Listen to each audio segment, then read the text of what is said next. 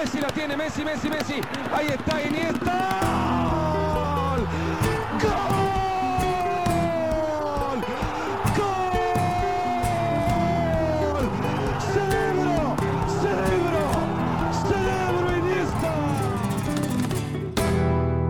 Welkom bij aflevering 10 van Croquetta. Ik moet eerst me een klein beetje excuseren omwille van de nasaliteit die iets groter ligt dan normaal. Ik eh, ben een beetje verkouden. Eh, welkom terug ook Koen Frans. Hij is eh, teruggekeerd uit Spanje. En omdat je net terug bent van de Canarische eilanden, beginnen we onze tiende aflevering een beetje omgekeerd. Het is ook onze laatste aflevering van 2019. Dat mogen we al eens raar doen. We beginnen dus met de Segunda División. Jij was toeschouwer tijdens de wedstrijd Las Palmas Rayo Vallecano. Ja, En vertel eens, was het een ware belevenis? Eh, ik zal eerst beginnen met een beetje een eh, schaamtelijke anekdote over die wedstrijd. Dus eh, ik had via via dan toch nog twee tickets kunnen regelen. Op wedstrijddag kreeg ik de, de verlossende mail van oké, er liggen twee tickets klaar op uw naam. Kom aan het stadion. Maar op de Canarische eilanden is er een uur verschil met, met hier. Ja. En ik was altijd in de veronderstelling dat die match om 6 uur was. Omdat, ik had dat thuis gecheckt. Hè. Ja. Als ik dan op het internet kwam, kwam er 6 uur, hè, de, onze tijd hier in, in, in België. En dus ehm, uiteindelijk heb mijn vriendin niet kunnen overtuigen om mee te gaan. Dus ik ging alleen gaan. Dus ik ging een taxi pakken van ons verblijf, wat niet ver van het stadion was, naar het stadion. En ik dat dat 5 à 10 minuten in de taxi was. En ik zat in de taxi ehm, om, ja, wat was het, vijf over half zes of zo. En ik hoorde op de radio die, die namen van die spelers die ik kende van die voetbalmanager eh, passeren. Dus Ja, dat was ja. live commentaar. Dus ik vraag in hakken, allee, heel slecht Spaans aan die, eh, aan die taxichauffeur. Ja, is, is dat van een vorige match van Las Palmas of zo? Of, of wat is dat op de radio? ja, dus die was al begonnen. Hè. Ja, en die zei, nee, nee, die zijn al een half uur bezig. Die match was om vijf uur. Dus ik, ja, ik kwam aan in het stadion en er werd net afgefloten voor de eerste helft. Dus ik had heel de eerste helft gemist. Gelukkig lagen mijn tickets nog gewoon klaar, dus ik binnen. Het was 1-1 bij de rust. Ehm, ze, ze waren op voorsprong gekomen als Palmas en dan een penalty tegen 1-1. En dan in de tweede helft is er eigenlijk ja, geen zak gebeurd. dus Heb je ik de schade dan nog ingehaald door dat op tv dus ik, te heb, gaan nee, zoeken? dus ik heb niks gezien. Hij is nog een rode kaart gevallen voor Vallecano, redelijk snel in de tweede helft. En Las Palmas was wel aan het drukken, aan het drukken eh, om die 2-1 te maken, maar was eigenlijk, zat eigenlijk veel te weinig in. Eh, eigenlijk nauwelijks kansen. Dus, dus je kunt niet echt over het voetbal babbelen. Babbel eens over het stadion misschien. Ja, ik kwam over het voetbal zeggen. Het, niveau viel tegen. Ik bedoel, Las Palmas doet mee voor promotie naar de Primera Division en dat ging behoorlijk traag. En ja, oké, het, was, het was aangenaam warm, maar het was niet snikheet of zo, dus het kan niet aan aan Ja, en die van Las Palmas zijn dat gewend, want die spelen daar elke twee weken. Dus. Dus ik, ik vond het eigenlijk een beetje traag en, en technisch wel oké. Je ziet wel, al die spelers zijn technisch meer dan oké. ehm, maar ik vond het niet echt wervelend of eh, fantastisch eh, voetbal, nee. En over het stadion, ja, dat is een, dat is een heel mooi groot stadion. Er kan 30.000 man in, maar het was nog niet voor de helft vol. Ik denk dat er tussen de 10.000 en de 15.000 Het man is een beetje een kuip ook, hè? ja, dus je hebt ook nog wel zo'n mooi zicht als je, als je een goede plaats hebt over zo, eh, de, het eiland in de, in de achtergrond. Ehm, en er is zo'n soort van kermis vlakbij, maar echt met, met, met rollercoaster en zo, echt een grote kermis vlakbij het stadion. Dus er was wel veel ambiance uiteindelijk. Ehm, maar ik las ergens dat dat stadion zelden of nooit vol zit. De laatste keer dat het vol zat was voor een optreden van Shakira. En de Spaanse nationale ploeg speelt ook af en toe op de Ja, die Canarische spelen eilanden. overal, hè? Dus. Ja, en dan zit het ook wel meestal vol. Maar voor thuiswedstrijden van Las Palmas, 30.000 supporters, dat, dat zit er bijna, bijna nooit. Maar dus ja, ik heb de helft van de match gemist. Ik heb geen goals gezien. Maar heb je, heb je het talent heb kunnen wel- aanschouwen, ja. P3? Die, dat is het enige wat ik nog... nog eh, ik had zijn naam aangestipt op voorhand en het was ook overduidelijk de meest frivole, meest creatieve, beste speler op het veld. Het was de eerste keer, denk ik, dat ik een speler geboren in het jaar 2002 live in actie heb gezien. Ik kan me niet voor de geest halen, gaan nog wel. En het was gewoon de beste op het veld. Ehm, om nu te zeggen, is hij al klaar voor het grote werk? Dat denk ik niet, want het blijft maar een... Ja, het was eigenlijk een middenmotormatch in, in tweede klasse. Hij gaat naar Barça, niet in de winter, hè, maar vanaf eh, Ja. juli 2020. Ja, maar ik denk niet, hij zal dan 17, ik denk niet dat hij, zoals Ansu Fati, direct aanspraak gaat maken op speelminuten. Dus hij is niet gehaald voor het A-elftal, hij is gehaald voor Ik het tweede elftal. Ik denk het, ja. Of dat ze die rustig willen laten komen. De jongens die ook op hun 17 al kansen krijgen in de, in de A-ploeg van Barcelona, die zijn op één aan te tellen. Hè. Dat zijn de, de Messi's, de Ansu Fati's, Bojan misschien zoiets sporadisch. Maar al die anderen die hebben iets meer tijd nodig om er te komen. Zelfs club, spelers die clublegendes zijn geworden, zoals Ja. Xavi, Iniesta. Mijn, mijn favorietje Colado, die ook gewoon geen minuten krijgt. Dus, eh, die is Ik sluit niet uit dat ze 18. misschien zelfs nog, nog eens eh, uitlenen. Ik bedoel, bij Las Palmas, die zegt, hij is echt de nummer 10, alles draait rond hem. Hij kan daar een beetje doen wat hij wil. Als hij dat volgend jaar nog eens kan doen in Primera Division of in Segunda Division. Zit, zit Valeron ergens in de clubleiding of zo? Want dat is het icoon, de legende van, van eh, Las Palmas, die ook tot zijn veertigste daar gevoetbald heeft. Oké, wij associëren hem vooral met Deportivo. Maar eh, hij is eh, denk ik toch eh, ergens jeugdtrainer of zo. Zwart, je bent hem niet ik- tegen. Ik ben, ik ben hem niet tegen het lijf gelopen. Ik zal het eens even checken wat hij daar nog iets uitsteekt. ik wou maar nog één het vraag stellen. Jij als ehm, groot eh 1B-kenner, Beerschot-watcher voor de Gazet van Antwerpen, is het niveau daarmee te vergelijken of is er toch nog een verschil? Ja, wel. Ik denk qua intensiteit en, en, en duelkracht is 1B misschien zelfs beter of, of moeilijker dan, dan Segunda Division. Maar qua Dat is wel een techniciteit statement, hè? Ja, maar de je ziet wel- in Spanje is dus slechter dan de tweede Nee, want je ziet wel die centrale verdedigers. Ik, ik ken genoeg verdedigers in 1B hier in België die, die bij wijze van spreken technisch echt niks kunnen. En elke centrale verdediger en ook die flankverdedigers. Bij Vallecano speelde Advincula uh, Ja. rechtsachter. Die speelde een WK met Peru. Ik bedoel, dat zijn echt wel...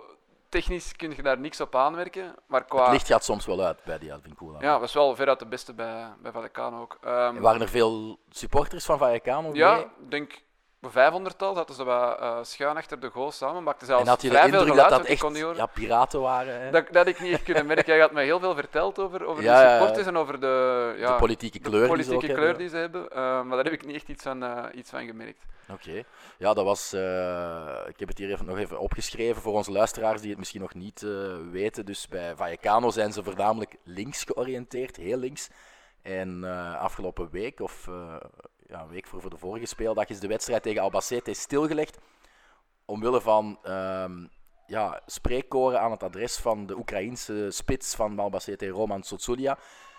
En omwille van ja, racisme werd die wedstrijd dan eh, geannuleerd. Maar eigenlijk ja, was het gewoon spreekkoren waar ze die Tsotsulia als neonazi beschuldigden. Dus eigenlijk de super, gast, superlinkse Ja, supporters die een extreem rechts eh, voetballer op de korrel namen. En daardoor is dus de wedstrijd gestaakt.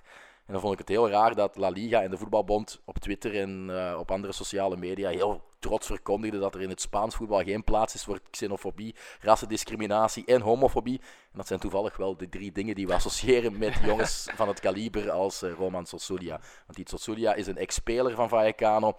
Toen uitlekte dat hij nogal pro ehm, rechtse ideeën had en vooral nationalistische militaire ideeën. Dus die, die kon je echt vinden met een AK-47 en de Oekraïnse vlag. Op het moment dat er dus tussen Rusland en Oekraïne veel eh, strijd was, ook eh, ergens in een basketplunje waar het scorebord 88-88 leest, bewust. Ja, daar konden de supporters, eh, Los Bucaneros, niet mee lachen. En hebben ze eigenlijk ervoor gezorgd dat hij ja, ontslagen werd als eh, speler van eh, Rayo Vallecano. Maar dat bleef dus enkele jaren sluimeren. En nu keerde hij voor het eerst terug naar het Vallecas en ja, werd hij eh, uitgescholden. En dan is dit de reden dat in Spanje een eerste keer een wedstrijd gestaakt wordt omwille van beledigingen aan het adres van een voetballer. Terwijl je toch zou denken dat dat al veel sneller had moeten gebeuren Ja. bij boegeroep, waar Spanje toch ook wel een beetje bekend voor, voor staat. En voor oerwoudgeluiden tegen eh, ja, een eh, medemens met een andere huidskleur. Maar zwart. Ik wou nog één ding aankaarten, Koen, over tweede klasse. Deportivo won met 2-1 van Tenerife. Hun eerste zege sinds de openingsspeeldag. Ze blijven wel allerlaatste. ja, Maar het zou toch een schande zijn als zo'n grote club toch naar de derde divisie zakt. ja, ja, als je ziet dat die nog eh, wat is, kwartfinale, halve finale Champions League hebben gehaald deze eeuw. Ja, dat is een geweldige ploeg eh, toen met Makai, Tristan, Valeron onder andere. Ja, het zou toch wel heel speciaal zijn, moeten die tot het derde niveau wegzakken. Ik vind het eigenlijk al schrijnend dat die, dat die in de tweede klasse Maar spelen. ik heb, ik heb ook de beelden gezien. Het was echt een modderpoel. En eerst miste Deportivo nog een strafschop. Dus het was een fantastische wedstrijd eh, met alle ingrediënten. En dan via een goal van eh, ex-Bever en Eupenspits Christian Santos en een goal van eh, Peru won het toch van Tenerife. hè. Dus, tot tot het laatste woord nog over de tweede klasse. Ik heb Valeron nog even snel gegoogeld en die is dus nu de head of the Federation of Canarian Football. Oh dus het is meer dan Las Palmas alleen. Ja. Hij is ook verantwoordelijk voor blijkbaar hij lokale is- toernooien, eh, regional championships en de Recognized Atlantic Cup. Dat zijn Hij ook wordt betaald door het ministerie van Sport of zo. Ik, eh. ik denk het. Maar er staat ook wel bij dat het Voetbal de Las Palmas. Dus het zou wel sowieso in, in Las Palmas gesitueerd zijn. Ja. De grootste stad van het eiland, logisch. Eh, maar het is dus niet zuiver voor Las Palmas, maar meer Je voor... bent hem ook niet in een koffiebar tegengekomen. Nee, ik ben hem nergens tegengekomen. Oké, dan kunnen we naar eh, eerste klasse, naar eh, La Liga, speeldag 18. Die starten op vrijdag met Eibar Granada. Een erg belangrijke 3-0 overwinning voor Los Armeros. Ze hebben nu een buffer met de degradatiezone van eh, 5 punten. Terwijl Granada, die na speeldag 6, 7, wat was het, aan kop stond en alsmaar verder en verder wegzakt. Eh, wil je daar nog iets over kwijt, Koen? Of gaan we gewoon door naar Mallorca-Sevilla? Ga maar door. Mallorca-Sevilla 0-2. Ever Banega, die eh, nogmaals zijn eh, waarde toont, heeft nu een voet in eh, vijf van de laatste negen doelpunten van Sevilla. Sevilla staat mooi derde. Ze blijven toch ja, aanhangen hun wagonnetje. Maar echte titelkandidaat zien we er toch niet in. Nee, en als ze vorig weekend niet verrassend thuis hadden verloren van Villarreal, dat op dat moment al een lange reeks zonder overwinningen eh, had neergezet, dan stonden ze gewoon gedeeld tweede. Dan hadden ze evenveel punten gehad als Real Madrid. En nee, het was niet frivol. Ik heb alleen de samenvatting gezien, maar ze kwamen een paar keer goed weg, ook met VAR-beslissingen. Afgekeurd doelpunt van die Boudimir eh, van Mallorca. Eh, voor millimeter buiten spel. Vrij goedkope penalty dan in de tweede helft om de match eigenlijk op slot te, te leggen. Banega die hem, die hem maakt. Maar ja, ze staan daar netjes. Hè. Eh, derde plaats, boven Atletico, boven ploegen die het eigenlijk ongelooflijk goed doen. Ook Getafe, Sociedad, die hier al regelmatig hebben opgehemeld. Dus ja, eh, Lopetegui heeft het daar wel voor elkaar, eh, heb ik die indruk. Toch een goede trainer. Dan toch een goede trainer, ja. Oké, zaterdag was er ook Barça Deportivo Alaves eh, 4-1. Messi pikte zijn 50ste doelpunt van 2019 mee. Suarez had ook, Drie assisten. ja, ik dacht twee. En, Zijn er drie? ja, de, op Messi, de aflegger, op Griezmann en Op Vidal ook. op Vidal ook. Ja, ik heb. Vidal hier ook opgeschreven, die echt wel van goudwaarde is. En hij is het mooiste voorbeeld van efficiëntie in heel Spanje, toch op zijn minst. Hij schoot dit seizoen vijf keer richting doel en dat leverde vijf goals op. Eh, hij is toch, ja, je verwacht eerder dat hij zo de, de man is die meer de duels aangaat en dat hij daarom ingebracht wordt door Valverde of een basisplaats krijgt. Maar hij pikt toch al die doelpunten mee, dus is hij eigenlijk meer een box-to-box? Ja, moeilijk om daar een definitie op, een, een positie op te, op te plakken. Op, eh, Maar je op vindt nog altijd dat hij niet past bij Barcelona. Ja, jawel, want ergens brengt hij een, een, een ander soort dynamiek in die ploeg. Het is een, een, inderdaad een iets wat atypische Barcelona-speler, met hij schijnbaar niet die tiki-taka of die, die korte Ik combinaties. denk dat die technisch wel oké is. Terwijl dat die technisch best wel, best wel oké is, uiteraard. Ehm, en het waren eigenlijk Vidal en Alenia, twee jongens die al meermaals hebben gezegd: geef ons een kans of wij willen weg. Die hun kans kregen eh, tegen Alaves. En ze hebben die allebei wel gegrepen. Was Carlos Alenia ook goed? Carles Alenia was ook goed. En eh, ik weet, ja, de, de, de supporters van Barcelona zijn misschien een beetje bevooroordeeld. Als, als ze moeten kiezen bijvoorbeeld tussen Alenia en Rakitic, gaan die altijd Alenia kiezen, want dat is een kind van het huis. Die kan geweldig goed voetballen. Je ziet ook dat hij ja, die opleiding heeft genoten, perfect weet. Er is een soort van synergie ook met Messi Ja. en, en met andere spelers. Gewoon omdat hij al die jaren in die opleiding heeft gezeten. En, en Rakitic die kan bij wijze van spreken voor de, voor de supporters geen halve bal meer goed raken, terwijl hij eigenlijk aan zich ook niet verkeerd speelt als hij speelt. Ehm, maar ik denk dat er toch eentje zal vertrekken. De supporters zouden het liefst hebben dat Rakitic vertrekt en dat Ja. Vidal en Alenia blijven. Maar ik denk dat Alenia en Vidal toch ook wel zoiets gaan hebben van... Wij Alenia naar Getafe werd de willen jongste spelen. weken gezegd, maar, Alenia een halfjaartje uitlenen zou misschien goed- geen goed idee zijn, Ja, ja. zou niet slecht zijn. maar Bordalas heeft wel wel ontkend dat... eh, allee, hij wilde niet praten over namen, eh, typisch Ja. cliché-antwoord van een trainer, maar je voelde wel dat Carlos Alenia naar Getafe dat dat toch niet 100% zeker was. Maar eh, dat is natuurlijk Hij zou voor de komende weken. hè. passen en eh, het, zou, het zou goed zijn. Die, die spelen bovenin, die spelen nog Europees. Ehm, Tegen Ajax. Dus ja, dus dat zijn wel... Dan kan je natuurlijk al stappen zetten. Hè, als je, En dan kan je al iets tonen. Hè. Als je in zo'n wedstrijd tegen Ajax twee keer de beste man bent bij je ploeg, ja, dat is iets anders dan dat je zo eens één match mag meespelen tegen Alaves. ja, ja, of in de Champions League invallen tegen Slavia Praag. Ja, Eh, tegen Inter heeft hij ook wel meegespeeld, die overbodige match voor Barcelona en niet voor Inter. Ehm, maar als hij speelt, dan, dan kan je er eigenlijk weinig, weinig op aanmerken. Hij doet het gewoon goed. Hij doet het gewoon hij voortreffelijk. doet ook niks fantastisch Nee, waar je hij van sc- en achterover hij valt. scoort ook niet zoals aan Vidal wel. Ik bedoel, Vidal, in de ogen van de neutrale eh, liefhebbers, zal Vidal nu zijn kans hebben gegrepen en bijvoorbeeld Alenia niet, want Alenia heeft geen statistieken. Maar Alenia is wel ja, duidelijk een, een, een jongen die denk ik wel op termijn zijn plaats in, de, in die eerste ploeg Maar hij heeft ook wel een afdwingen. excuus, want hij heeft een zware hamstringblessure Ja. eh, opgelopen.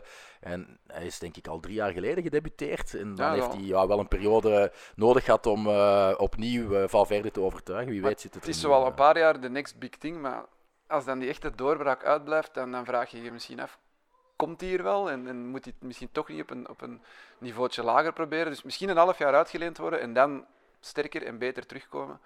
En dan denk je dat alleen ja, niet een carrière zoals Iniesta of Xavi gaat uitbouwen, maar toch wel als een nuttige pion eh, nog zal fungeren de komende jaren. Ja, misschien een sterk ouder bij teams als Villarreal, uh, Celta de Vigo. Zoiets. Oké, ik wou nog één ding zeggen over die wedstrijd. Dus uh, Deportivo Alaves uh, verloor met 4-1, maar ze hebben wel een aansluitingstreffer kunnen maken, teruggekomen tot 2-1. een stevige nekslag van Pere Pons. Niks mis met de goal, maar eigenlijk had de VAR dat doelpunt toch moeten afkeuren, want in de build-up was er toch wel... Een... Fout op Busquets. Ja, daar kan je toch gewoon niet omheen. Nee. Die, die Manu Garcia staat letterlijk op Busquets zijn enkel, waardoor hij helemaal omslaat. En ze doen alsof hun neus bloedt, de, de VAR. Heel bizar, maar het was niet de enige rare VAR-beslissing nee, nee, al dit weekend. Er waren er weer... Ze maken nooit fouten. Hè? er waren er weer absurd veel en, en sommige heel vreemd, zoals deze. Maar ik vond vooral, oké, de 2 had moeten afgekeurd worden, maar nadien ging, ging zelfs een tijd lang de 2-2 in de lucht. Wat toch wel vrij absurd was in die wedstrijd, waarin je zoiets had van, oké, okay, Barça komt hier niet in de problemen. En dan hadden ze toch weer een flits nodig van Messi tussen 6 en 7 man. Dat is dan de leider van La Liga, die uh, een paar punten voorsprong heeft op Real Madrid. Maar eigenlijk verdienen ze, verdienen ze niet om aan kop te staan. Ook niet als je kijkt naar wat er woensdag is gebeurd, maar dan, daar gaan we nog uh, straks wel langer over doorbomen, denk ik, over de Ja, het blijft niet goed. Hè. Ik bedoel, ja, ze staan op kop en ja, ze zijn doorgegaan in de Champions League als groepswinnaar. En ze zijn een heel jaar ongeslagen in Camp Nou. Maar je blijft zo het gevoel hebben van ze slikken toch te gemakkelijk een tegendoelpunt. Ze slikken die, die tegengoal hier. Oké, die had dan moeten afgekeurd worden, maar nadien geven ze nog echt wel kansen weg. Uh, Alaves had twee of drie keer kunnen scoren in Camp Nou. En dat is toch vrij ongezien. Um, ja, je statistieken defensief zijn gewoon niet goed. Um, je statistieken aanvallend zijn dan weer subliem. Ja. Maar dat is voornamelijk dankzij Dat is het euvel al uh, heel, heel lang ondertussen. Ja, maar dit, dit jaar is het extreem. Ik had een statistiek gevonden dat het al... Um, er stond, het stond in Marca, denk ik. Dat het al... Wacht, waar had ik die hier? Uh, 16 jaar geleden is dat ze op dit moment in, in, de, in de competitie in het seizoen al zoveel tegengoals moesten slikken. En dan moet je weten dat er Stegen eigenlijk nog een van de beste doelmannen ter wereld is. En, er nog, is en, en, er nog een handvol gemaakte doelpunten heeft uitgehaald. Dus het is al 16 jaar geleden dat ze zoveel doelpunten hebben geïncasseerd halverwege het seizoen. En toch staan ze gewoon bovenaan. En ja, we hebben het al vaker aangehaald. Hij had ook de Classico nog kunnen beslissen. Uh, Leo Messi neem die weg en, en het blijft volgens mij een gewoon... matig elftal. Ja, geen matig elftal, maar een elftal dat, dat moet knokken voor een Europees ticket, denk ik. En Vooral omdat Griezmann ook in de topmatchen niet echt thuis geeft. Hij heeft nu zeven keer gescoord, heb ik weer zijn doelpuntje ja, nu tegen Alaves waren het is, het is een beetje de, de Romelu Lukaku van Frankrijk, die zo... Ja, hij zal altijd wel een beetje dat etiket krijgen van in de grote wedstrijden. Is hij hier niet.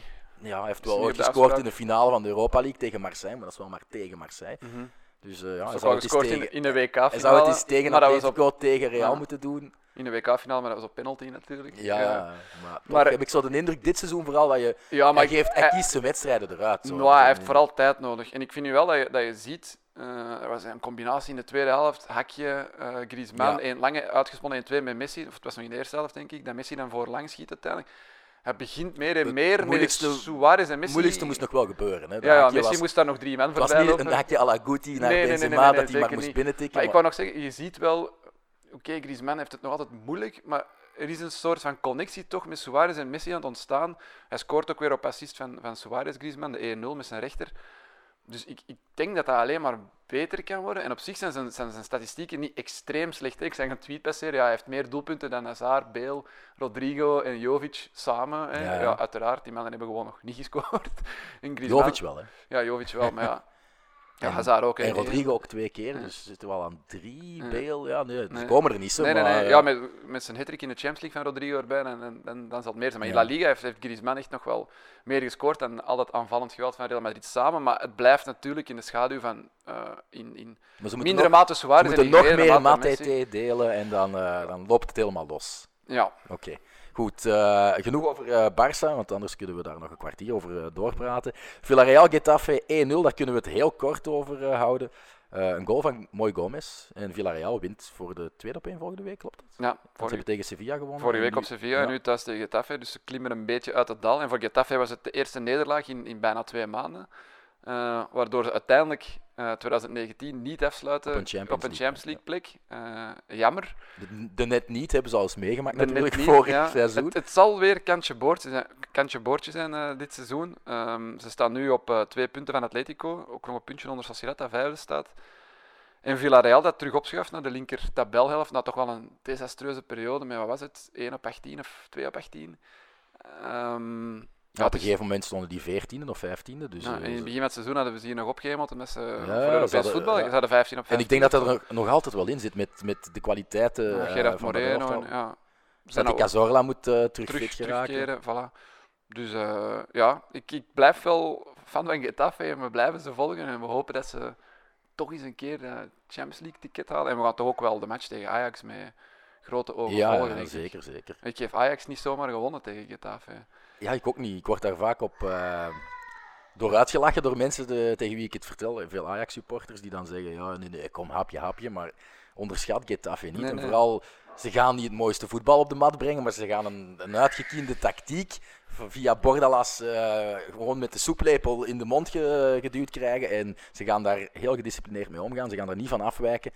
En Ten Hag is natuurlijk ook een meestertacticus, wordt gezegd. Maar Ja. ik denk dat hij het toch niet makkelijk gaat hebben daar eh, in het Alfonso Perez. Valladolid-Valencia 1-1. Voor mij de saaiste wedstrijd van het weekend. Pas eh, diep in de tweede helft kregen we eh, doelpunt. Een goal op vrije trap van Guardiola.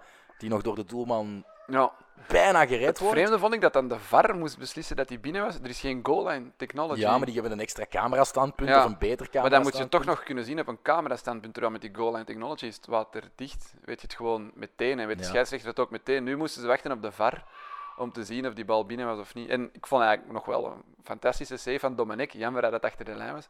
Maar die had ook al wel wat ballen eruit gehaald daar, Is daarvoor. Sillissen nog altijd geblesseerd? Sillissen ja, is nog altijd geblesseerd. Maar ik weet niet wat dat ze gaan doen als... Ik vrees een beetje voor Jasper. Ik vrees ook voor Jasper, ja. Dominic doet het gewoon goed, punt. Valencia, die eh, ja, ook voor de honderdste keer dit jaar door het oog van de naald zijn gekropen. Manu Vallejo in de 95ste minuut voor dat eh, gelijkspel kunnen zorgen. Valencia, ja, ook een beetje de jongste weken de koning der gelijke spelen. Leganés Espanyol, 2-0 voor eh, Los Pepineros, voor de komkommertelers. Een eh, heel belangrijke zege, een eh, ja, zes punten wedstrijd noemde Ja, El Basco ja. Aguirre het. een kelderkraker met één grote verliezer, het eh Espanyol van Pablo Machin, die daarna ontslagen werd. Dus we krijgen binnenkort Een de derde, trainer Ja. op, ja, wat is het, zes maanden tijd bij Los Pericos. En Ja, ik wou, nee, ik wou ja. meteen naar de kanshebber Koen, omdat ik Ja, heb ja. het nog niet gelezen, maar eh, Ik had hier een kanshebber gedropt. Ja, ik had hier een kanshebber gedropt die in België wel bekend is. Een ex-speler van Espanyol. Die ik ook ben nog de grote Eupen-kinderwatcher, dus voilà, eh, de panda-fan. Lu- hè. Luis Garcia wordt dus eh, op dit moment Wordt als serieuze kanshebber naar voren geschoven samen met Abelardo en Pizzi. Abelardo en Pizzi hebben net iets meer bewezen als trainer, maar, Luis maar Garcia heeft nog niets bewezen. Nee, is nu trainer. trainer van de Ja. U19 van eh, CF Dam. En dat is een lokaal clubje in, ehm, in eh, Catalonië, niet ver van Barcelona, waar ze uitstekend bier maken. Maar dat is een held hè, in Espanyol. Dat is een held in Espanyol, omdat hij daar ook ja, jaren eh, Kapitein, een belangrijke ja. pion was. Ja, ik denk niet dat hij kapitein is geweest, maar hij heeft wel de hoogdagen meegemaakt. Eh, finale van de UEFA Cup verloren. Maar ze hebben wel tot die finale geschopt. En, Ja, wie het ook wordt, hij zal voor een mirakel moeten zorgen, denk ik. Want als je ook Daarom weer de match dat hebt Luis gezien, Garcia uiteindelijk het niet zal worden, omdat hij toch te veel risico inneemt. dat hij meteen degradeert als Ja, en ook gewoon, op ja, dat, gaat niet voor het gewenste schokeffect eh, zorgen, weet, denk je ik. niet, weet je niet. Het is natuurlijk wel een, een man van standing, maar heel veel eh, spelers van Espanyol, ja, het is niet dat het vol jeugdspelers zit daar Nee. die Luis Garcia nog op tv hebben gezien of in het stadion als ballenjongen hebben Ik meegemaakt. denk dat Granero en eh, Diego Lopez bijna even oud zijn als uh, Luis Als Luis Garcia, ja, Luis Garcia zal net geen 40 zijn, denk ik. Ja, een fantastische voetballer. Ik bedoel, eh, hij deed het misschien een klein beetje op zijn eigen tempo, maar wat hij op onze Belgische velden toonde, Op was, zijn oude was dag, wel echt ja. heel knap. Het was de regisseur van Eupen, die er toch jaren heeft voor gezorgd Dat, dat een team met beperkte kwaliteiten in 1A is kunnen blijven. Ehm, en Oh, hij, is, ja. hij is naar het schijnt echt ja, een slimme kerel die, die al heel lang bezig is met, eh, met de trainerscursus. Dus ik snap wel dat zijn naam valt. Maar met de Chinese eigenaars daar, die hebben toch geld. Gewoon vragen aan Pochettino, kom ons hachje redden en daarna mag je naar Bayern München. Want dan, nu hebben ze Hansi Flick bevestigd tot het einde van het Ja. seizoen. Maar ik denk dat dat gewoon wil zeggen van, oké, ze gaan Pochettino rustig Duits laten leren en die komt dan wel bij Bayern München. Maar overtuig die toch. Hij, heeft, Maar gaat hij dat hij is verliefd op Espanyol, hij heeft een clubhart. Hij heeft altijd gezegd, ik keer alleen maar terug naar Barcelona om opnieuw uh, Espanyol te coachen. Dus klop toch eens aan en zeg, ja, hallo, kom ons helpen. Het is echt, maar ik, denk, ik denk ook dat de Chinese investeerders tijdens de winterstop vooral extra spelers moeten gaan halen. Want ze hebben gewoon kansloos verloren op Leganes. Hè. Ik bedoel... Ja, ze hebben, ik- ze hebben ook geen spitsen van het kaliber Enesiri en Braithwaite. Dat is echt wel een, duo waar, ja, maken dat slaan. is een duo waar ze gewoon schrik van hadden. Dat was wel heel duidelijk. En effectief, bij Espanyol is er niemand die angst inboezemt. Er is ook niet echt een duidelijk systeem, een duidelijke lijn. Ja, ik, ik heb het hier al weken geleden gezegd. Volgens mij is het echt een vogel voor de kat. Er moet echt een mirakel gebeuren. Iemand moet daar oftewel vijf nieuwe topspelers meepakken, oftewel moet, moet daar een trainer komen dat daar een soort van geloof terug in krijgt, dat er nu absoluut niet is. Ze hebben nu onder die machine, ze waren goed begonnen, maar uiteindelijk pakt hij maar 5 op 30. Dat is nog slechter dan zijn voorganger. Ja. Dus je denkt, oké, nieuwe coach, nieuwe, nieuwe wending, frisse wind.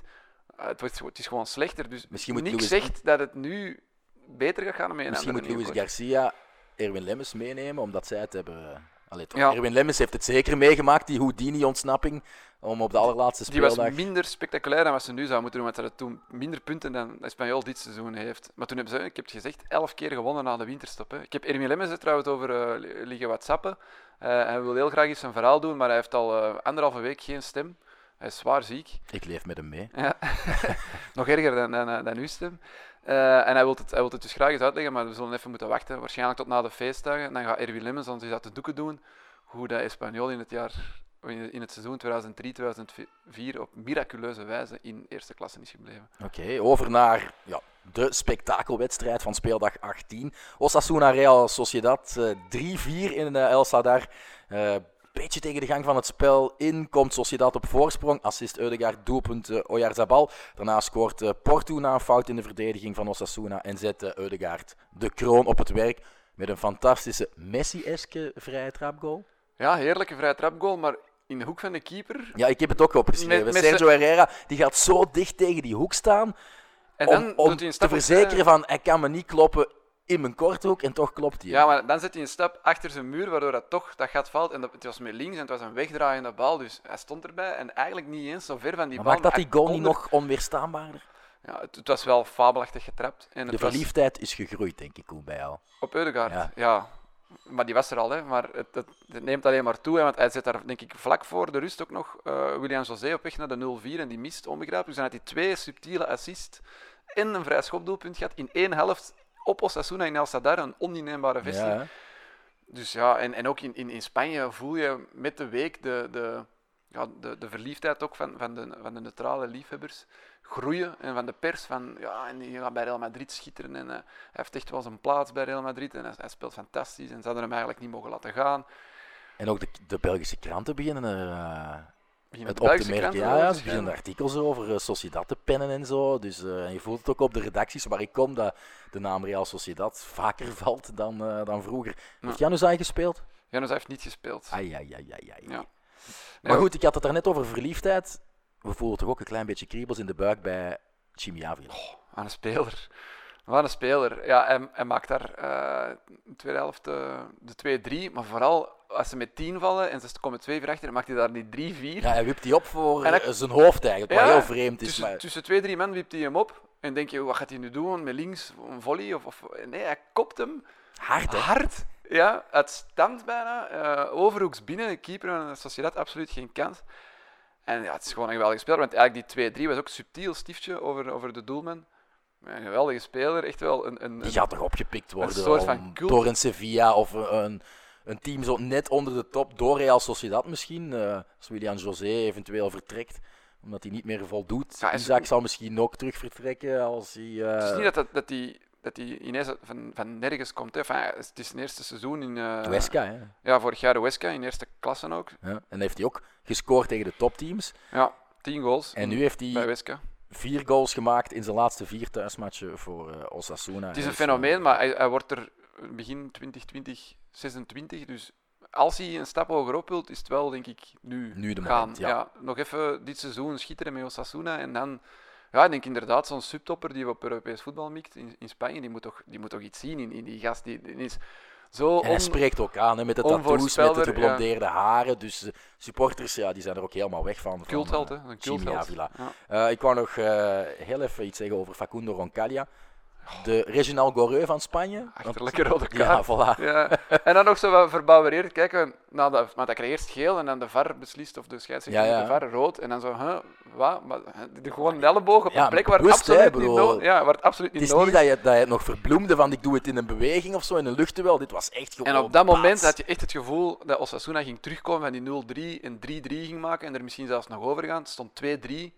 Ja, laat zijn ploeg in de steek. Hè. Vlak daarna scoort Isaac de, de 2-4 Ja. en is eigenlijk het, eh, het kalf Dat is een jongen met ontzettend veel ervaring, maar dat geldt ook voor Reginald Goreu. Ja. En net als bij Roncaglia moet je zo denken van, er is een VAR. Denk Ja. twee seconden na. Ik bedoel, Ook al heeft de scheidsrechter het niet gezien, je gaat toch rood krijgen. Ja. Heel bizar. Eh, Real Betis Atletico eh 1-2, dat was zondag namiddag.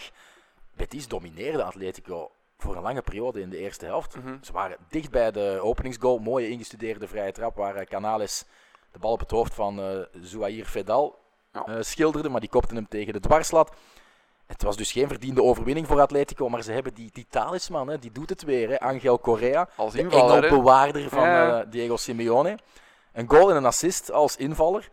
En de goal maakte hij toen hij nog maar enkele seconden op het veld stond. Na een Grote fout van ja. Alex Moreno. Maar maakt het, maakt het wel goed af. Hè. Ja. Rond de doelman, keurig binnen. En dan bij de 0-2, overstapje, voorzet. Heerlijk afgewerkt van Morata achter het steunbeen. Maar ja, beslist die match gewoon als invaller. Hij heeft een half uur meegedaan, denk ik. Goal en een assist, ja. Ja, hij is letterlijk de supersub, want dit is al zijn dertiende goal als eh, invaller sinds 2015.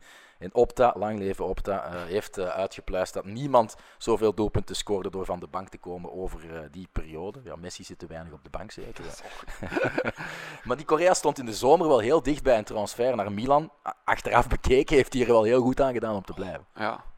ja. Zeven is- goals betrokken in 13 optredens. Dat zijn mooie cijfers voor iemand die in de luwte zit. Want ja, ze gaan dan João Felix halen.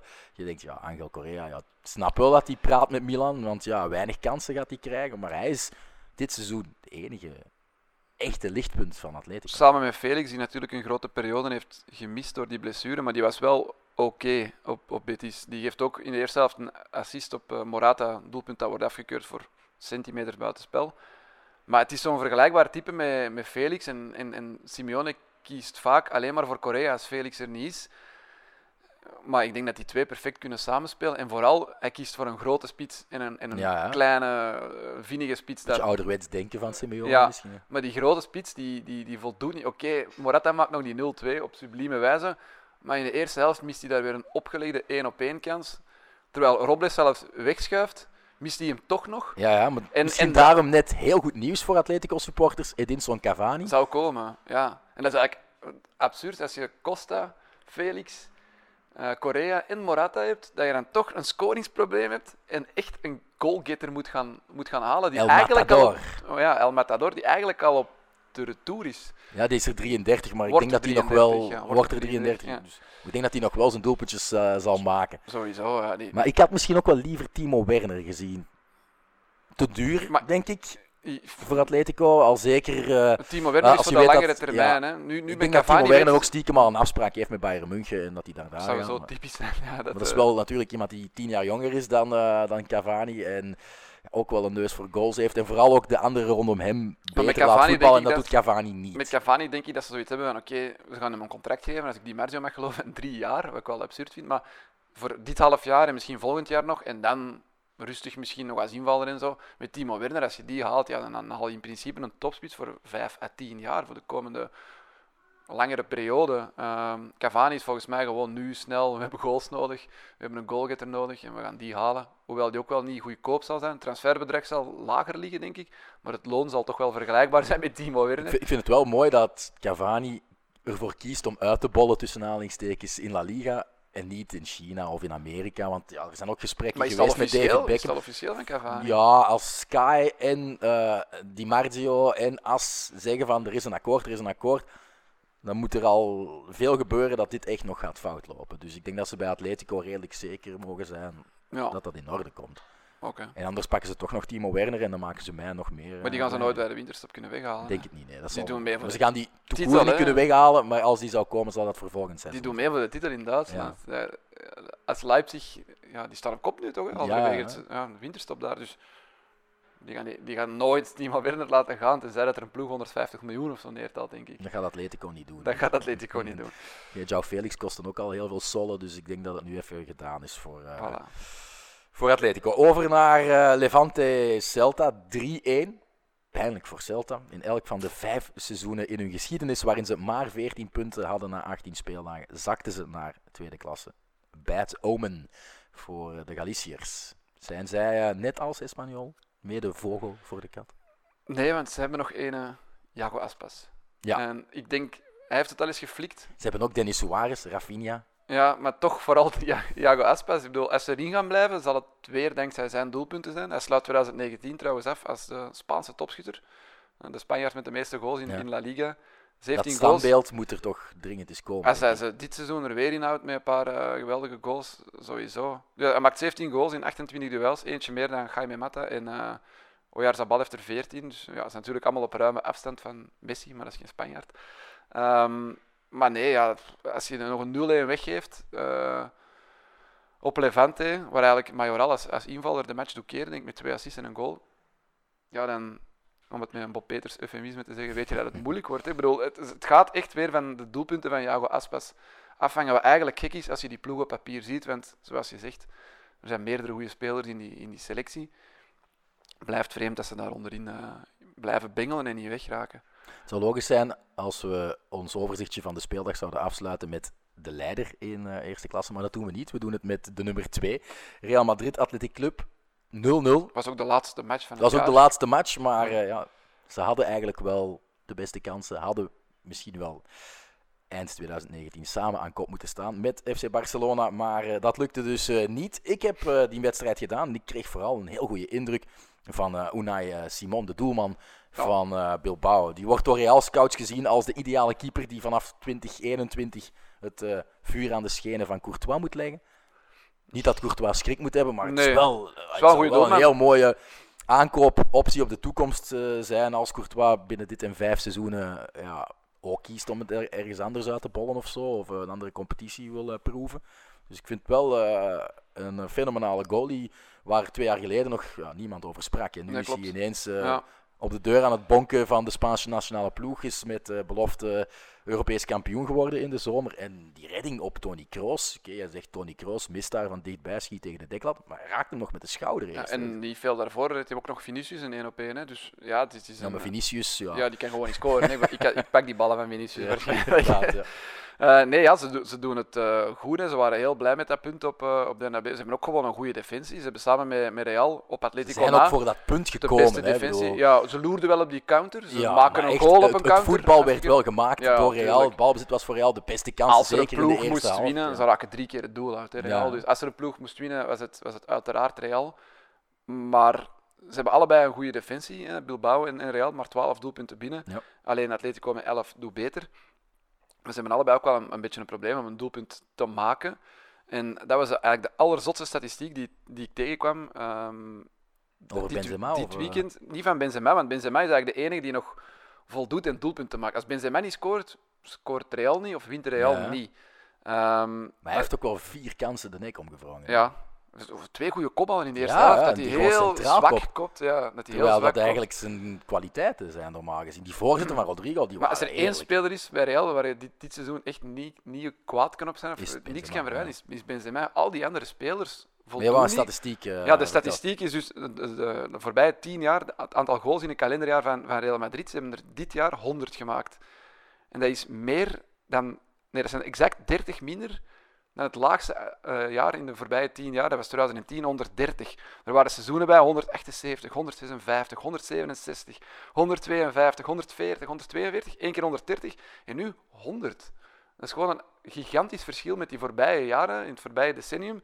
En CR7, 2000 2019 is het eerste jaar waarin, Ik voelde hem CR7, al komen, ja, ja. waarin dat die niet, niet meespeelt. En Benzema neemt een, een, een deel van zijn doelpunten nu, of meer doelpunten voor zijn rekening, maar de rest niet. Ik bedoel, Bale scoort niet, Hazard is veel geblesseerd. geblesseerd, ja. En dan nog gaat Hazard geen sco- 20 ja. goals maken. En dan de, de, de eigenlijke goalgetter die ze hebben gehaald voor veel geld. Om, Jovic. Ja, die speelt gewoon nooit. 60 miljoen en Ja. moet vrede nemen met een eh, handvol invalbeurten na de eerste vijf maanden van het seizoen. Ja. En dat was eigenlijk ook een beetje de, de, de samenvatting van, van de Classico. Want ik denk dat we daar subiet, eh, Mhm. ineens op gaan eh, doorbomen. Real is defensief oké. Ze slikken weinig tegengoals. Dat is ook al van 87, 88 ge- geleden blijkbaar, 31 jaar, dat ze zo weinig tegengoals hebben na, na 18 speeldagen. Maar ze scoren zo moeilijk. En bij Barcelona is het eigenlijk net, net omgedraaid. Ze slikken absurd veel tegengoals. Hè, dat is daar ook al eh, 16 jaar geleden. Ik Ja. dus straks zeg dat ze zoveel tegengoals... Maar die scoren wel nog heel veel. Dus ze hebben allebei problemen. Real voorin en, en Barça achterin. Waardoor ze eigenlijk allebei nog niet hebben kunnen, op hun volle kracht kunnen schitteren. Nog niet de competitie Ja. hebben kunnen wegblazen met een geweldige... Nu, nu een derde opeenvolgende gelijkspel. De tweede opeenvolgende 0-0 voor Real. Dat was ook niet meer gebeurd sinds maart 2006. Maar die drie eh, gelijke spelen op rij. Ik heb hier dan opgeschreven, is Real dan toch nog een klein beetje dat team in crisis? Of geven die draws niet het juiste verhaal? Want Nee, 20 minuten lang heel goed voetbal. Beste voetbal misschien wel van eh, de jongste maanden bij Real tegen Valencia op Mestalla. 45 minuten Barça overklast in Camp Nou. 30 of 40. Ja, oké. ja. ja. Pakt echt een heel goede eerste helft. En eh, toch ook team dat heel veel kansen heeft afgedwongen tegen. Betis. Ah, wel, dus Ik kan niet zeggen dat het publiek ja, moest boer roepen of fluiten omdat de combinaties Absoluut niet lukten. niet. Want er Absoluut werd niet. Ze waren drie keer minstens een helft van de partij de betere ploeg. En drie vrij moeilijke wedstrijden toch. Op Valencia, op Barça en thuis tegen Betis. Maar ze maken maar één goal in die drie wedstrijden. En die komt er na een kopbal van een doelman. Dus er is, een, er is een scoringsprobleem. Er is echt een scoringsprobleem. Als Benzema niet scoort, scoort er niemand. En winnen ze niet. En, en ze scoren gewoon te weinig. Ze, ze creëren veel kansen. Ze zijn, zijn grote delen van de Hadden wedstrijd. zij niet dan beter Baas. Edinson Cavani overtuigd? Ja.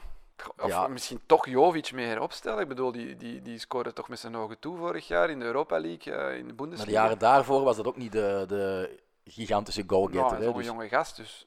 Maar ja, het voetbal is niet slecht. En met wat meeval stonden ze gewoon alleen, of alleen aan de leiding. Ja, hadden ze ja. gewonnen op Barcelona.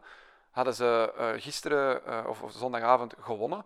En dan stonden ze nu gewoon alleen aan de leiding. En dan hadden we hier nu gesproken over Real. Is het aan het omkeren in La Liga? Real neemt het over van Barcelona. Maar nee, ze hebben drie keer op rij gelijk gespeeld.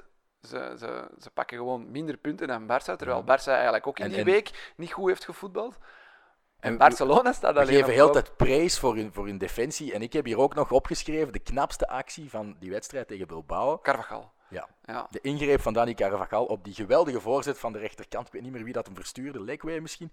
Perfect gedropt in de rug van de defensie voor Williams. Maar net op het moment dat hij wil afdrukken, tipt hij die bal nog weg naar de buitenkant toe. Voor mij is dit ja. kanshebber defensieve actie van het jaar. Ja, Dat ik dacht echt- ook met, toen ik dat zag, van, wauw, dit, dit gaat misschien de samenvatting niet halen, maar die haalt er gewoon een gemaakte goal uit. Ja, ja, het was 1 tegen 1. Hè. Ja. Ik bedoel, Williams durft, Courtois- wel, hij ja. durft wel eens te scoren. Hè. Bedoel, Dus van Tenzij 16, Courtois daar nog dus- een mirakel wat zijn mouwen had getoond. Maar nee, effectief, dat was een geweldige, geweldige defensieve, defensieve actie. Misschien wel de defensieve actie van het jaar. Maar dus achterin is, is, is niet het probleem. Courtois heeft nu ook 9 eh tegengoals in 15 matchen. Ja, 10 Ja. clean sheets over alle competities. Ja, dus- en Areola heeft er ja, 3 in 3. Dus eh, ze hebben 12 tegengoals in 18 matchen. Eh 7 clean sheet voor Courtois, eentje voor Areola in, in La Liga. En ehm, ja, ze hebben eigenlijk maar twee keer in de geschiedenis beter gedaan defensief dan dit seizoen in La Liga. En dat was in de jaren 70, denk ik. In de jaren 60, ik moet nog eens opzoeken, toen hebben ze maar 11 tegengoals geslikt. Dus echt op Courtois, op de defensie, op het, op het, ja, het blok dat er staat, kan je niks Nee, zeggen. de kritiek is helemaal verstomd en terecht. ze geven weinig weg. Ehm, maar het is ook niet dat Courtois wereldsaves heeft moeten doen. Nu wel, die In in de laatste slot, minuut. Ja, Ja, Villa Libre, dat is wel een typische Courtois save, vind ik. En die 1 op 1 met Iñaki Williams ook in de eerste helft met, met de voet. Ehm, maar hij moet zo één à twee ballen pakken in een match, maar hij pakt die meestal nu wel de laatste Ja, week. dat, En houdt dat kan geen enkele doelman, denk ik, ter wereld. Weinig weerwerk. Ja, bij de Roy Davies is het ook altijd zo. Hè. Eén of ja, twee ballen moet hij en hij pakken. is altijd hyper geconcentreerd. Ja. Dus De dat focus is er altijd bij vind ik wel knap. En inderdaad, de kritiek die er in het begin van het seizoen was, je weet ook die match thuis tegen Club Brugge, dat hij net moest gewisseld worden en zo, is helemaal weg. Er is geen twijfel meer over, over, over wie de, de, de nummer 1 is bij Real Madrid voor de komende jaren. Ze gaan ook geen vervanger halen, denk ik. Ik bedoel, dat is gewoon Courtois. Eh, het probleem situeert zich elders bij Real Madrid, eh, voorin. Ehm, en ik weet niet hoe dat ze dat op 1, 2, 3 gaan oplossen. Rekenen ze op Hazard, dat als hij terugkomt, dat hij een ongezien hoog niveau haalt, maar veel doelpunten gaat hij niet maken. Hij gaat misschien wel ruimtes creëren voor andere Ja. spelers. En dan hopen dat Benzema gewoon blijft scoren zoals hij nu in de, in de, Of dat er iemand, ronde heeft eh, gescoord. Maar een specifiek een eh, afwerkingstrainer, David Villa stopt ermee, misschien moeten ze die onder contract nemen om Vinicius te leren afwerken. ja, die kans dat Vinicius daar weer helemaal zelf afdwingt, maar dan ook helemaal zelf de nek omwringt, ja, Ja, dat is fantastische kap hè. In Ja. de eerste helft daar, hij maakt zich perfect vrij, maar dan moet hij altijd scoren. Dus echt Het heel is raar. een scoringsprobleem. Oké, dat heeft maar- Rodrigo iets meer dan Vinicius, dat hebben we ook al vaak gezegd. Maar ook, het is ook niet dat Rodrigo een doelpuntenmachine We zijn al is. bijna 45 minuten bezig. Oei, oei, Koen, oei. en we moeten nog terugblikken op de Classico. Maar ik heb dat al ruimschoots gedaan bij de eh, bevriende podcast eh, Mid Mid. Dus ik ga gewoon het woord aan u laten. De Classico, vertel in een paar zinnen, hè, want we zijn al lang Ja, ja, oké, ik zal het kort houden. Ik heb de Classico integraal moeten terugkijken, want ik heb hem de avond zelf niet kunnen zien. Ik zat op restaurant met de vriendin en de dochter in Las Palmas. Ehm wijntje erbij. Ehm, maar nee, als je, als je de match, eh, vooral de eerste helft, jij zei daarnet, de hele eerste helft Real Baas, ik denk tot minuut 35, 40 was het echt opmerkelijk hoe hoog ze druk kwamen zetten, hoe vaak ter stegen, ter stegen een lange bal moest trappen. Deed dat nog een paar keer wel fenomenaal goed, dat hij zo'n lage, strakke bal gaf in de voeten van Suarez of Messi. Maar Ter Stegen kon niet uitvoetballen naar zijn verdedigers, omdat Real Madrid zo hoog druk zette. Er waren veel kansen voor Real in die openingsfase. Piqué die daar een bal van de lijn had. Een paar afstandsschoten, geweldige volleys van Valverde. Casemiro ook van ver. Eh, maar de beste kans misschien wel in de eerste helft was dan die van Messi, die nog van de lijn wordt gekeerd door, eh, Ramos. door Ramos. En twee keer Messi die Alba met een geweldige paas ook wat half alleen voor Courtois zit, Ja, maar dan Alba die hem niet goed paal, raakt. Ja. ja. Ze heeft een slechte voorzet één keer, wil hem een breed leggen en één keer trapt hij naast, Ja. eh, hobbelt die bal zo voor langs. En dan in de tweede helft is er nog eigenlijk één grote kans voor Barça, waar Messi onbegrijpelijk over de bal trapt. En de afgekeurde goal aan de andere kant van Beel. En dat was het dan. De tweede helft vond ik minder, minder. veel ja. minder. Was ook meer in evenwicht. De eerste helft was Real echt duidelijk baas op Camp Nou. En dat is echt al wel lang Het middenveld van Barça werd overklast hè, door Casemiro Valverde Maar wat, en Kroos. ik heb nu niet kunnen lezen tijdens de week waarom Busquets niet speelde. Waarom Busquets zou koorts hebben gehad. Heel Ja. laat heeft hij dus, eh, want hij werd aangekondigd als basisspeler. basis. Ja. En dan eh, zat hij toch op de bank met een koortsaanval. Ik denk dat dat middenveld, Roberto, Rakitic, De Jong, toch wel gewoon te mini is tegenover dat Dus middenveld. de druiper van Arthur heeft er ook voor gezorgd dat de Barça de eerste Classico niet heeft gewonnen. Ja, anders had Sergio Roberto toch nooit op dat middenveld gestaan. Waar stond hij ook? Die liep zo wat op de 10. Ja, Ja, ik, Semedo was de allerslechtste en die werd Ja. dan naar de kant gehaald. En dan werd Sergio Roberto rechtsback, wat eigenlijk voor hemzelf misschien niet, maar voor alle andere eh, ja, liefhebbers van het Spaanse voetbal zijn beste positie is. Dus, ja. Ja, een beetje vreemd, maar En ik had pas de indruk dat, dat Barça zich in dat middenveld in die match kon knokken met de inbreng van, Van Vidal. Ja. dan kon Frenkie de Jong doen waar hij goed in is. En Voilà. dat is rechtdoor naar de goal van de En, dan, tegenstander. en dan, dan had Real Madrid het moeilijker om, om ze terug onder druk te zetten. Kwam Barça er toch iets vaker terug uit. Wat in de eerste helft alleen maar lukte met flitsen van Messi, lukte nu vaker uit de combinatie met andere spelers. Maar al bij al, ja, als je dan moet terugblikken 0-0, wie is er nu de, de morele winnaar? Of, of wat is nu het verdict van die match? Ik denk Real zal vertrouwen hebben getankt Mhm. Door te weten dat ze Barça, oké, misschien een verzwakt Barça door dat ze Arthur en Busquets niet hadden, maar dat ze die toch eh, op, op eigen veld ook onder druk kunnen zetten en gewoon de baas kunnen zijn. Maar Barça zal zoiets hebben van oké, we hebben niet verloren, we waren niet goed, maar we hebben niet verloren en we gaan als leider de winterstop in, uiteindelijk. Omdat Real niet verder kwam dan in 0-0 ook tegen ehm, Bilbao. Dus ik denk, achteraf gezien, ja, de neutrale liefhebber was waarschijnlijk de grote verliezer. Hoewel het wel een goede match was voor een 0-0 te zijn, denk ik toch wel. Ik weet niet Ja, ik heb me geen seconde verveeld, ik maar weet niet hebben besproken in die andere dus- podcast natuurlijk, maar ik heb hem, ik heb hem niet beluisterd. Maar ja, Schande. schande. Ik zal hem misschien nog beluisteren. Nee, toch niet. maar ja, wat kan je nu zeggen over, over die match nog? Ja, Real was, was beter, was verrassend. Eh, verrassende formatie met hoge druk. Hadden ook één, minstens, zelfs misschien twee penalties moeten krijgen.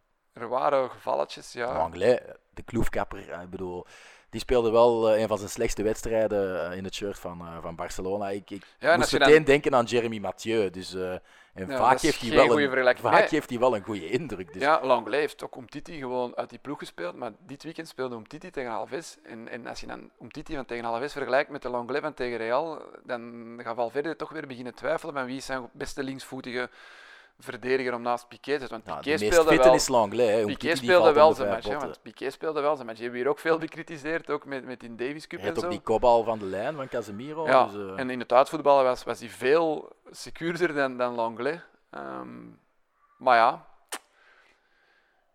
ik weet niet wat ik er verder nog over moet zeggen. Ja, het meeste gevaar bij, bij Barça kwam van de tandem eh, Messi, Jordi Alba. En dat Ja. is ook gewoon een pijnpunt, want op de duur gaan wel alle ploegen dat, dat weten, denk ik. Het was nu omdat Beel gewoon niet verdedigen op Alba. En, en Alba daar vaak in de rug kon duiken, dat hij zoveel ruimte had. Maar zet gewoon een manneken op Alba. Zo gemakkelijk is het niet, denk ik. zo gemakkelijk is het al niet, de voorbije duikt jaren wat vaker duikt gedaan. ook vaak op het juiste moment net geen buitenspel in de rug van die defensie. En Messi lepelt hem eraan geweldig over. Ja. Ehm, maar ja, Dat was na vier minuten en dan deed het nog eens eh, wat later in de eerste helft. Ja. Dus uiteindelijk zijn er ook maar twee flitsen hè, van ja, ja dat maar hè. ja, als zo een van die flitsen een doelpunt oplevert en Barça wint met 1-0, dan is dat wel een, een succesvolle tandem die de match beslist. Ja, ik denk dat we gaan afronden. Ja. Eh, Normaal gezien eh, gingen we deze aflevering eindigen met een verkiezing. Dus eh 2020 staat voor de deur. Er start een nieuw decennium. Dus wilden wij eens kijken wie in het top elftal van de periode 2010-2020 mag staan. Ik heb er al eentje gemaakt en voor de fun heb ik er ook eentje gemaakt zonder spelers van de grote drie in Spanje in, zonder Atleti, Barcelona en Real. Koen is dat even vergeten, maar eh, die maakt dat wel goed. eh, die ik zal hem op Twitter smijten. ja, voilà. eh. En ik zal heel snel mijn elftal van het decennium in Spanje geven. En dan misschien nog dat andere elftal. Of houden we dat nog een beetje... Houd maar bij. Ja, we houden dat bij. over tijd. hè. En dan, voilà. maar jullie, onze luisteraars, onze volgers, mogen natuurlijk ook eh, jullie teams online smijten. En eh, ja, dan zwengelt de discussie aan. Mijn elftal van het decennium in Spanje. En ik moet er wel bij zeggen, daar zijn voor ingenomen keuzes. Er zijn voetballers waar ik een boon voor heb, die misschien niet de beste waren of het langste gevoetbald hebben in de periode 2010-2020. Maar goed, ik geef ze even snel in doel Jan Oblak. Ik speel met drie verdedigers. Godin, Ramos, Dani Alves. Dan Iniesta op links. Messi. Dani Alves kan niet in een drie defensie Ja, dat kan niet, dat maakt niet uit. Laat me uitpraten. Slaagt nergens op. Nergens op. Iniesta links, Messi rechts. Dan eh, drie centrale middenvelders. Thiago Alcantara, omdat hij mijn favoriete voetballer aller tijden is. Samen met Thierry Henry. Saúl Niguez, omdat ik dat ook een fantastisch mooie voetballer Dat vind. snap ik nog. En Busquets. En dan eh, in de nogal bizarre 3-5-2 eh, spelen Cristiano Ronaldo en Luis Suarez. Samen in de spits. Hoe zou dat eigenlijk echt werken? Die twee samen in de spits. Dat zou wel vonken geven, denk ik. Ja, ja denk je dat Nee, Suarez ook eh, En zo... zeggen, waar is David Villa? David Villa, ja, die zal Oeh, ja. mijn eerste invaller zijn.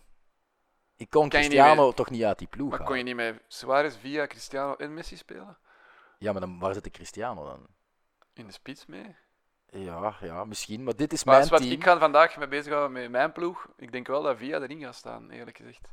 Ja, ja oké. ja. Dan ben ik blij dat jij eh, een fantastische spits als Via toch eh, zijn eh, ja, eerbetoon eh, gunt. Goed, eh, we zijn helemaal klaar. Meer dan 50 minuten hebben we een ja, ja, podcast ja. gemaakt, maar het was niemand geleden. Ah ja, ja, het is dat, we hebben een week. We hebben een week. Tijdens Ja. het kerstdiner zet iedereen dit integraal op, denk Ja. ik. eh. maar wat doen we in 2020? Eh, we pikken gewoon in bij de volgende speeldag. Er is nu één weekje rust. En dan hebben we 4 en eh, 5 januari is ja. onder andere de derby. Espanyol, twee wedstrijden ook op vrijdag. Hè. Ehm, Ja. eh, Ik weet dat even- Sevilla Atletiek eh, op vrijdag is en er is nog een ander duel op vrijdag. Maar we gaan ook stilstaan bij het nieuwe Supercoppa-toernooi in Dat is de week Saudi-Arabië. Dat is de Ja. week nadien, ja. We mogen onze luisteraars daar diepe analyses van Koen Frans verwachten. Over de Supercopa? Ja. Ja. ik ga nog een stream moeten zoeken, want de rechten zijn niet verkocht in België. His goal, his goal. His goal, ja. Zou ze dat niet gewoon on- online gooien zoals Serie A heeft gedaan nu met Dat eh, zou mooi zijn. gewoon op En ik hoop YouTube? dat eh, het is in Saudi-Arabië, hè, dus Ja. de, uren zullen wel meevallen. Tijdsverschil is niet zo gigantisch. Niet zo gigantisch. nee. En het, is, het is twee halve finales en dan een finale. Dus Je kijkt er dus wel naar uit. ja, ergens wel. Eh, want eigenlijk een Supercup, dat, dat is echt de minst belangrijke trofee. Ja, vooral het feit dat ze dat weer aan de andere kant van de wereld gaan doen. Ja, Dus, oké, maar dat is met de Italiaanse Supercup. ja, ja, eh, maar voor de supporters Ja, dat is van La. Liga is dat Maar wel het, het meest absurde vind ik nu dat ze er gewoon ook nog de verliezende bekersfinalist en de tweede uit de competitie, of de derde uit de competitie bijsleuren. Gewoon, ik weet niet, om er een toernooitje van te Dat is een maken. beetje zoals de Belgische voetbalbond of de Pro League gedaan heeft met de hernieuwing van Play-off 2. Maar is de vernieuwing. Ja, dus de degradant speelt ook mee. Ah Er ja, de zijn twee kampioen teams, speelt ook mee twee van teams 1B, die, ja. ja, die daarbij komen uit, eh, uit eh, 1B. Dus ja, het is ook een beetje een vreemde, vreemd gestel. Dus Ja, het- er is in die week ook gewoon geen La Liga voetbal, dus we zullen sowieso wel die Supercopa moeten volgen. Maar de eerste week van, van januari is dus wel gewoon een speeldag eh, in La Liga, met effectief twee wedstrijden op vrijdag. Ik heb hierop staan Valladolid, Leganes en Sevilla Bilbao. Dus Oké. Vliegen er direct in met twee matchen vrijdag. Iets om 3 naar uit te kijken in het eh, begin van het nieuwe jaar. Ik wens eh, iedereen eh, nog een eh, Feliz Navidad en een fijn uiteinde, zoals Frank Raas gisteren extra time be- beëindigde met een uitspraak die ik nog nooit gehoord had. Maar blijkbaar is dat dus wel ergens ingevoerd. Een fijn uiteinde iedereen en tot de volgende keer.